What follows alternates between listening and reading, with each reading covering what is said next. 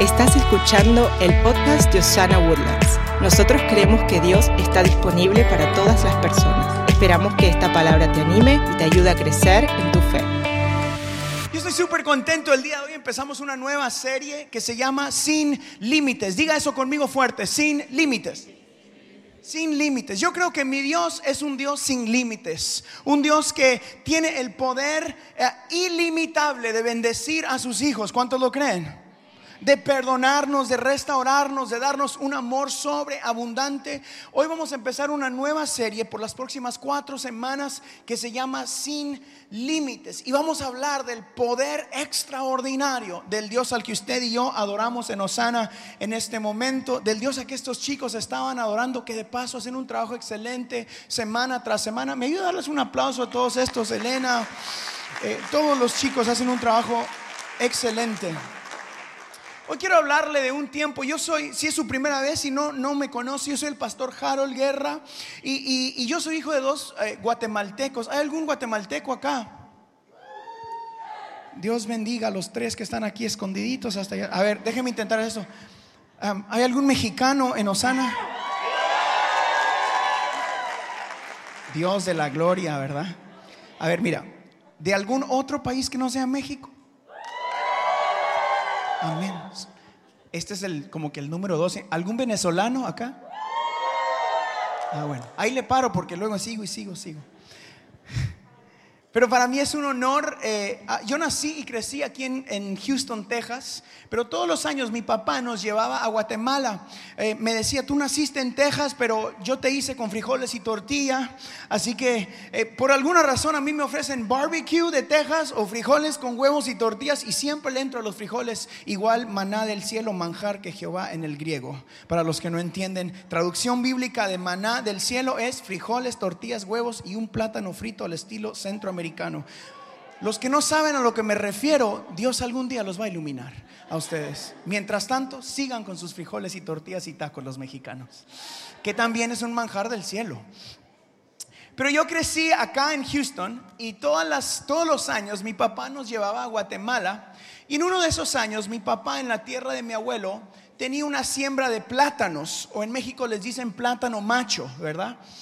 y mi papá me llevó a ver eh, cómo ellos sembraban, cómo ellos preparaban la tierra, cómo ellos tenían que limpiar, porque ahí antes habían vacas, entonces estaban preparando la cosa, le daban vuelta a la tierra em, y sembraron plátanos. Después de varios meses, yo recuerdo en casa escuchar una y otra vez que ya venía el tiempo de la cosecha. Recuerdo que mi papá y mi mamá estaban ansiosamente eh, eh, esperando el tiempo de la cosecha. Mandaban fotos de que las matas estaban así, después así, después crecían. Después yo escuchaba que durante el tiempo de crecimiento de esas plantas había que pagarle a gente o contratar gente que estuviera limpiando lo que en Guatemala le llaman surcos. ¿Entienden esa palabra ustedes o no? Son como unas filas así, donde están las matas acá, luego hay un espacio y otra mata, espacio, otra mata. Esos espacios de en medio hay que continuamente estarlos limpiando para que los animalitos y las diferentes cosas no se coman el fruto. Recuerdo ese proceso que era de mucho trabajo. Yo decía, pero ¿cuándo va a dar plátanos esta cosa? Era un mes, otro mes, era un chorro de tiempo de trabajo en lo que crecían esas plantas. En mi casa había mucha emoción porque venía el tiempo de la cosecha. El tiempo de la cosecha para mí significaba que iba una vez más en casa a ver plátanos gloriosos en el nombre de Jesús, ¿verdad? Y recuerdo que mi papá me dijo, Harold, ¿querés ir a Guatemala conmigo? Vamos a ir. Llegó el tiempo de la cosecha. Recuerdo la emoción que yo sentía cuando íbamos en ese avión, llegamos a esa platanera y, cuando yo llegué, en mi mente, los, en, la, en la tierra iba a haber una mesa gigante con una mesa llena de plátanos fritos, azúcar, crema, queso, frijoles, tortillas y la presencia del Espíritu Santo esperándome en ese lugar. Pero para mi gran sorpresa, el tiempo de cosecha era el doble de trabajo que el tiempo de siembra. Yo había estado ahí cuando estaban sembrando y miraba a los trabajadores. Pero cuando llegué al tiempo de la cosecha, había el doble de trabajadores, habían camiones y carros y gente. Y, los guatemaltecos, por naturaleza, todos somos un poquito más chaparritos, ¿verdad? No mire a nadie, míreme a mí, por favor. buscando el más chaparrito. Ah, sí, ese es de Guatemala, mira, se le nota. Usted míreme a mí. Por naturaleza, pero esos tipos se echan, allá se llaman pencas de plátano, ¿me entienden esa palabra? Son así grandotas. Esos tipos se ponían tres o cuatro encima y ahí iban como que no era con ellos la cosa. Y mi papá me dice, intenta. Y yo le dije, no, papá, yo nací en Texas. Ahí sí no era guatemalteco el tipo, ¿verdad? Y, y ellos llenaban los camiones de fruto. Y recuerdo que yo estaba tan triste porque en mi mente el tiempo de cosecha igual tiempo de comer el fruto. Y me di cuenta que el tiempo de cosecha requiere de mucho más trabajo a veces que el tiempo de siembra. De eso le quiero hablar hoy, del tiempo de cosecha en el que estamos como el reino de Cristo. Porque predicar aquí a nosotros que compartimos, decir cosas como, damas y caballeros, llegó el tiempo de la cosecha, predica muy bien, porque la gente dice, amén. Todo lo que he sembrado es mi tiempo de cosecha y todo eso, lindo. Pero lo que la gente no se da cuenta es de que todas las bendiciones de Dios o el tiempo de fruto de Dios siempre incluyen una gran responsabilidad. De eso le quiero hablar el día de hoy. De que cuando llega el tiempo de cosecha para tu vida, también llega el tiempo de responsabilidad. Ayúdeme, diga conmigo responsabilidad. Muchas veces en nuestra vida hemos estado orando y pidiéndole a Dios nuestro fruto. O quizás hemos dicho, es tiempo de cosecha y nos emocionamos porque, porque eso nos trae la visión de los frutos en nuestra vida, ¿verdad? Usted dice, yo he sembrado finanzas, tiempo, estudio, eh, en mi familia, lo que tú quieras, y estás esperando el tiempo de fruto. Pero en Cristo Jesús sí existe un tiempo de bendición y de fruto, pero también eso requiere de responsabilidad. Una vez más, diga, responsabilidad. La cosecha es mucho trabajo. No es suficiente solamente pensar y sentarse en la mesa como yo me imaginaba, eh, eh, en la mesa espiritual y esperar comer el fruto sino que necesitamos hacer algo para cosechar. Yo recuerdo el sudor de cada uno de esos muchachos que estaba ahí trabajando. Recuerdo la cantidad de, peso que ellos llevaban encima. Recuerdo que la emoción de comerme el fruto para mí eh, se había ido con el asombro de la cantidad de trabajo. Cuando Elena y yo soñábamos en Osana Woodlands, mi mente a veces solo pensaba en las cantidades de gente, en el edificio, en las bendiciones, pero jamás me imaginé la clase de trabajo que toma detrás de cámaras una iglesia. Es más, las familias, mucha gente cuando se casan en los matrimonios, piensan solo en el momento de, ay, qué lindo está, mira, no tiene panza. Y algunas que dicen, ay, cómo me gusta su panza. Ay, míralo, está pelón, qué bonito. Eso ya es por misericordia ya de viejos, ¿verdad? y nos enfocamos en el momento del enamoramiento, ¿es esa palabra? ¿Sí? Sí. Uy, bueno, gracias, David, me ayuda aquí con él. Nos preocupamos con esos momentos y se nos olvida que un matrimonio requiere trabajo. Dígame. Se nos olvida que tener hijos, que es el fruto del matrimonio, requiere de responsabilidad. Dígame. Se nos olvida que el pararnos acá requiere de que vivamos una vida conforme a la palabra de Dios, una gran responsabilidad. Se te olvida que cuando entregaste tu vida a Cristo o cuando vienes a Cristo Jesús, ahora tú eres la luz del mundo y tienes algo más que representar. No solo te representas a ti mismo, se te olvida que cuando te casaste y era el fruto del amor, ahora vives para alguien más y no solo para ti mismo. Damas y caballeros, el tiempo de cosecha requiere de mucho trabajo. Se nos olvida que oramos por bendición financiera y decimos, Señor, bendice mis finanzas. Y Dios te dice, ¿para qué? ¿Para que te la pases bien o para que seas de bendición con otras personas? Para que la iglesia sea la respuesta al pobre, al necesitado y a la viuda, porque a eso fuimos llamados como iglesia. Yo creo que nos sana, nosotros somos una iglesia generosa para darle de comer, darle techo al pobre, al necesitado y a la viuda. Y gracias porque somos la iglesia más generosa de esta área y sus alrededores. En el nombre de Jesús, desen un aplauso. Realmente nuestra iglesia es una gran bendición. Así que hoy quiero hablarle de dónde estamos sembrados del tiempo de cosecha. Mire lo que la Biblia dice en Jeremías, en el capítulo 17, los versículos 7 y 8. Dice, pero benditos son los que confían en el Señor y han hecho que el Señor sea su esperanza y confianza. ¿Alguien ha hecho a Cristo Jesús su confianza y su esperanza aquí en esta iglesia? Entonces usted es bendito en el nombre de Jesús. Mire el, versículo, el verso 8. Dice, son como árboles plantados junto a la ribera de un río con raíces que se hunden en las aguas. Y esta es la parte en donde vamos a enfocar el día de hoy. A esos árboles o a esos miembros de Osana Woodlands o a esas familias no les afecta el calor ni temen los largos meses de sequía. Versión 2020, no les afecta la pandemia, no les afecta el dolor, no les afecta la economía, no les afecta por quién van o no van a votar, porque están plantados en la palabra del Dios Todopoderoso. Sus hojas están siempre verdes y nunca dejan de producir fruto. Cuando estamos cerca de Dios, el Dios Todopoderoso, el Dios que todo lo puede y hemos decidido plantarnos en su palabra y en sus promesas y no en nuestras propias habilidades o en la economía o en lo que dicen las noticias o en cómo te sientes, sino en quién has creído. Entonces nuestras vidas siempre darán buen fruto y tendremos sombra que ofrecer a los que necesitan. Escúcheme bien. Hoy le voy a dar tres consejos que yo espero le ayuden durante esta semana a pasar temporadas de calor y temporadas de sequía porque sé que hay muchos de ustedes que están en este lugar que de alguna u otra manera están pasando temporadas de calor o de sequía. ¿Qué quiere decir eso, Harold? Quizás el calor y la sequía contigo signifique que un familiar está enfermo.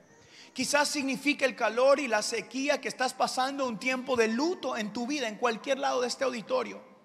Quizás tu matrimonio está pasando calor y sequía. Quizás tus hijos están pasando calor y sequía. Muchos ahora en este tiempo están pasando calor y sequía financiera porque la economía está de cierta manera. Damas y caballeros, yo quiero decirle a usted que no importa el calor, no importa la sequía. Si te plantas junto al río de la palabra de Dios y pones tu confianza en Cristo Jesús, no hay sequía, no hay calor que pueda contra el Dios todopoderoso, el Dios sin límites. Alguien que dé gloria a Dios en esta mañana en Osana.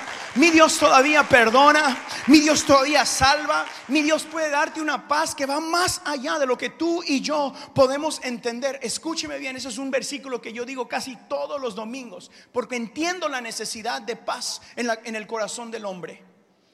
Entiendo la necesidad de paz en el corazón de las familias o en el núcleo de las familias. Damas y caballeros, la paz verdadera solo la ofrece cuando eh, Cristo Jesús, cuando damos nuestra vida a Él y ponemos nuestra confianza en Él. Es tiempo de que la iglesia no esté plantada en lo que está pasando a nuestro alrededor, sino que nos plantemos en la palabra de Cristo Jesús, que dice, la iglesia es la esperanza que nosotros tenemos la esperanza que este mundo necesita. Tenemos a Cristo Jesús.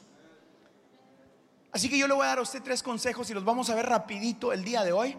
Yo le quiero animar a que usted apunte esto, saque su celular en un papel donde sea. Estos son tres consejos súper simples esta semana que le van a ayudar a usted a caminar en tiempo de dificultad, a caminar en tiempo de calor y en temporadas que cuando otros no dan fruto, usted y yo podemos dar fruto porque estamos plantados junto al río de la palabra de Dios. ¿Están listos? Diga sí. Ok, listo. Número uno, no te comas la semilla. No te canses de hacer el bien o no te comas la semilla. Escuche lo que dice Gálatas en el capítulo 6. Esto es Biblia. Así que no nos cansemos de hacer el bien. A su debido tiempo cosecharemos numerosas bendiciones si no nos damos por vencidos. Si ya terminó de apuntar, míreme aquí porque quiero que entienda eh, el visual de lo que le voy a decir ahorita. No existe una cosecha sin semilla. No existe una cosecha en tu vida sin semilla. Y nunca sembrarás una semilla si toda la vida te la estás comiendo. Ahora le explico. Yo recuerdo cuando estábamos viendo la cosecha allá, que mi papá, abajo de esas matas nacen unas matas más chiquitas que son la próxima cosecha. Y mi papá, como el dueño de esa cosa, le decía a los porque ellos iban y se paraban encima, le pasaban los tractores encima. Y el dueño de la cosecha, yo recuerdo a mi papá decirle, epa, tranquilo, esa es mi próxima cosecha, esa es la semilla, cuidaba eso. Los trabajadores o la gente que no es dueño o no controla ese lugar se comía la semilla. Yo recuerdo que si hubiera sido mi trabajo ahí, yo hubiera llegado y cortaba esos plátanos y me los como todititos en el nombre de Jesús.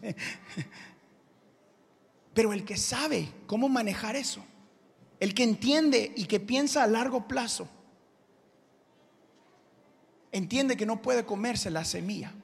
Muchas veces en nuestra vida espiritual nos estamos comiendo la semilla porque no cumplimos los principios de la siembra y de la cosecha espiritual. ¿A qué te refieres? Cuando empezamos a vivir para mí mismo.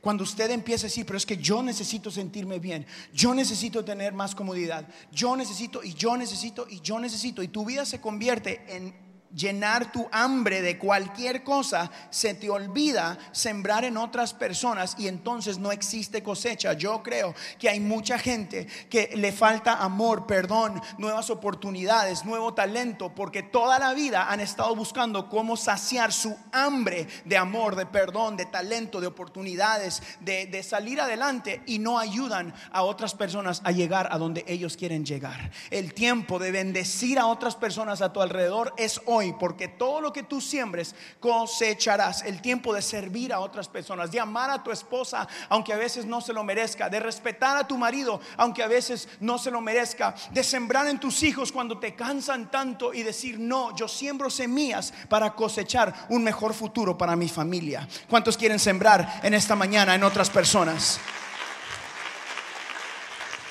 Yo quiero sembrar. Yo quiero sembrar amor en la comunidad de Woodlands, que no conozcan a la iglesia por ninguna otra cosa más que es una iglesia que los ama y que los apunta hacia Cristo Jesús. Y todo lo demás viene por añadidura. Yo quiero sembrar nuevas oportunidades y abrirle puertas a la gente a mi alrededor.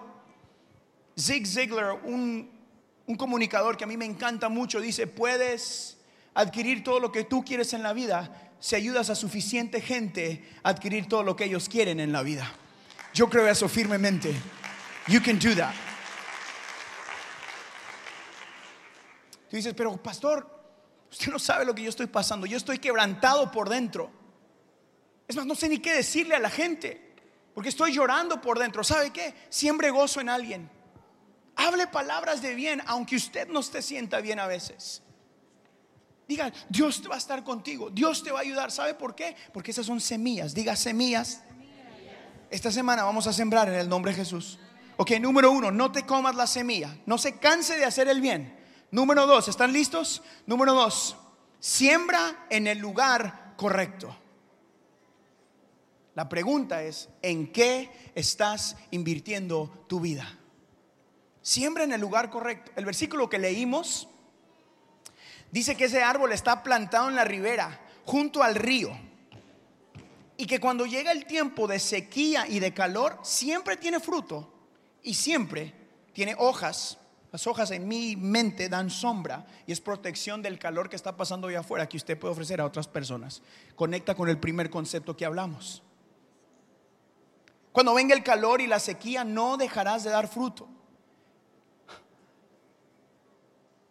Y cuando yo preparaba este mensaje, mi corazón se fue a, bueno, la realidad es de que ese árbol sí está verde todavía, sí tiene fruto todavía, dice la Biblia, o esa vida está bendecida y tiene fruto todavía, pero está en medio del problema, porque la Biblia dice que viene la sequía, o sea, hay sequía, viene el calor, hay calor, pero él está plantado junto a la ribera. Yo dije, ¿para qué? ¿Será para que ese árbol solamente no se, no se muera el árbol? Dije, es interesante que la Biblia dice, y sus hojas siempre están verdes. El visual para mí es de que ese árbol ofrece sombra a la gente que no está plantada junto a ese río. La iglesia, damas y caballeros, aunque también vivimos en este mundo donde hay pandemias, donde hay quebrantamiento, donde hay falta de X, ¿verdad? Es la sombra que este mundo necesita del calor que está pasando.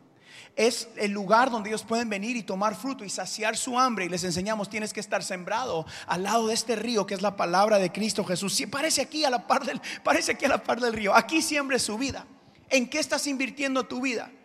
Usualmente cuando yo hago muchas consejerías que hacemos durante la semana o pláticas con la gente y, alguien viene y me dice, pastor, siento depresión, soledad, quebrantamiento, eh, mi matrimonio está pasando por esto o por lo otro. Mi primera pregunta es, ¿en qué inviertes la mayoría de tu tiempo? Y hoy sí quiero hablar así bien específico, tenga cuidado con la cantidad de pantallas que están influenciando tu vida. Es tiempo de que la palabra de Dios sea la que influencie tu vida y no estés quebrantado, perdiendo tu vida en gente que solo está ganándote tu tiempo.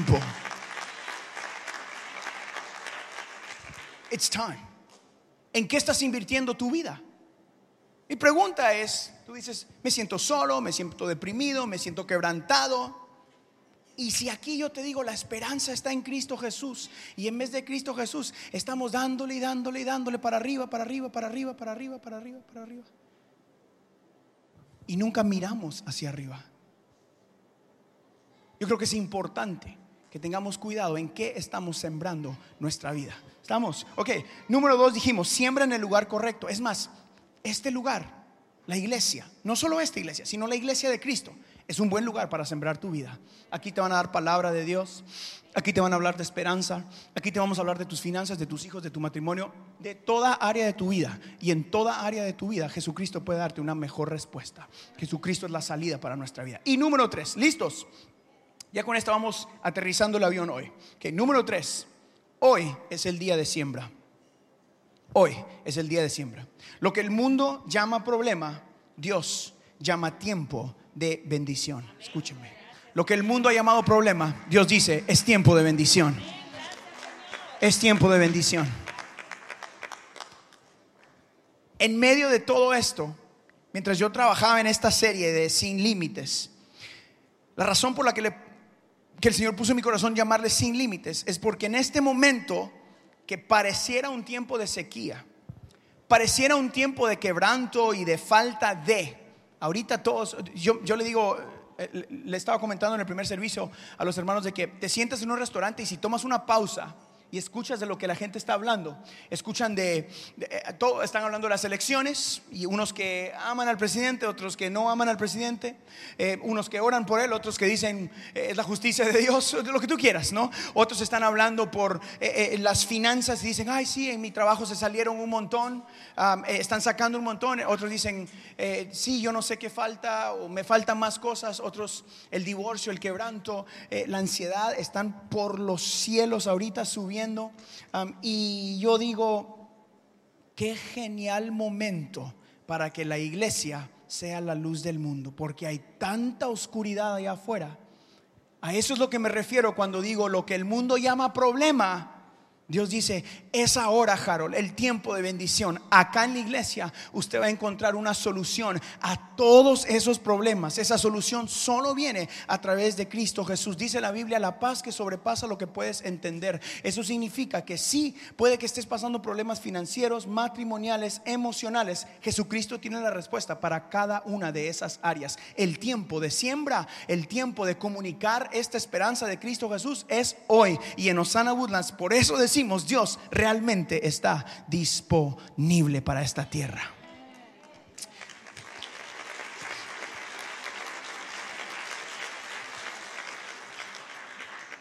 Pastor, pero usted no entiende, yo estoy pasando por un desierto hoy. No levante la mano, pero si yo preguntar aquí, levante su mano. Si usted está pasando por un desierto, estoy seguro que muchos de ustedes levantarían su mano.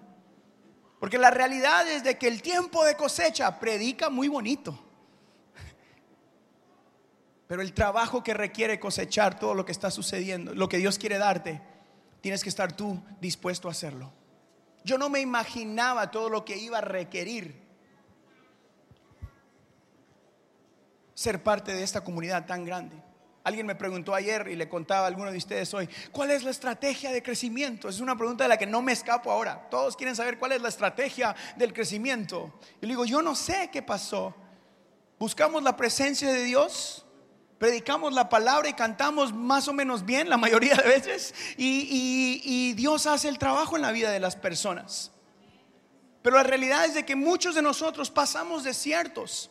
Y yo quiero animarlo a que si usted está en el desierto, o si usted está pasando un momento difícil en su vida esta mañana, que hagamos lo que este versículo dice y empecemos a caminar hacia buscar dónde está ese río en medio del desierto, porque aquellos que dan su vida a Cristo no pasan desiertos sin un propósito. Existe un río, existe un fruto en medio de tu desierto y eso es la esperanza de Cristo Jesús. El decir, Jehová nunca me dejará, nunca me desamparará, corro hacia el Dios que me rescata, a ese Dios sin límites. Ese es el Dios el que yo le estoy comunicando a usted en esta mañana. Y en unos minutos yo voy a darle a usted la oportunidad de cantar, de, entregar su vida a Cristo, de, de postrarse a la presencia de Dios y que de esa manera usted pueda plantar su vida junto al río. Es la mejor decisión que puede suceder en la historia del ser humano, que el ser humano entregue su vida a Cristo. ¿Cuántos dicen amén en esta mañana?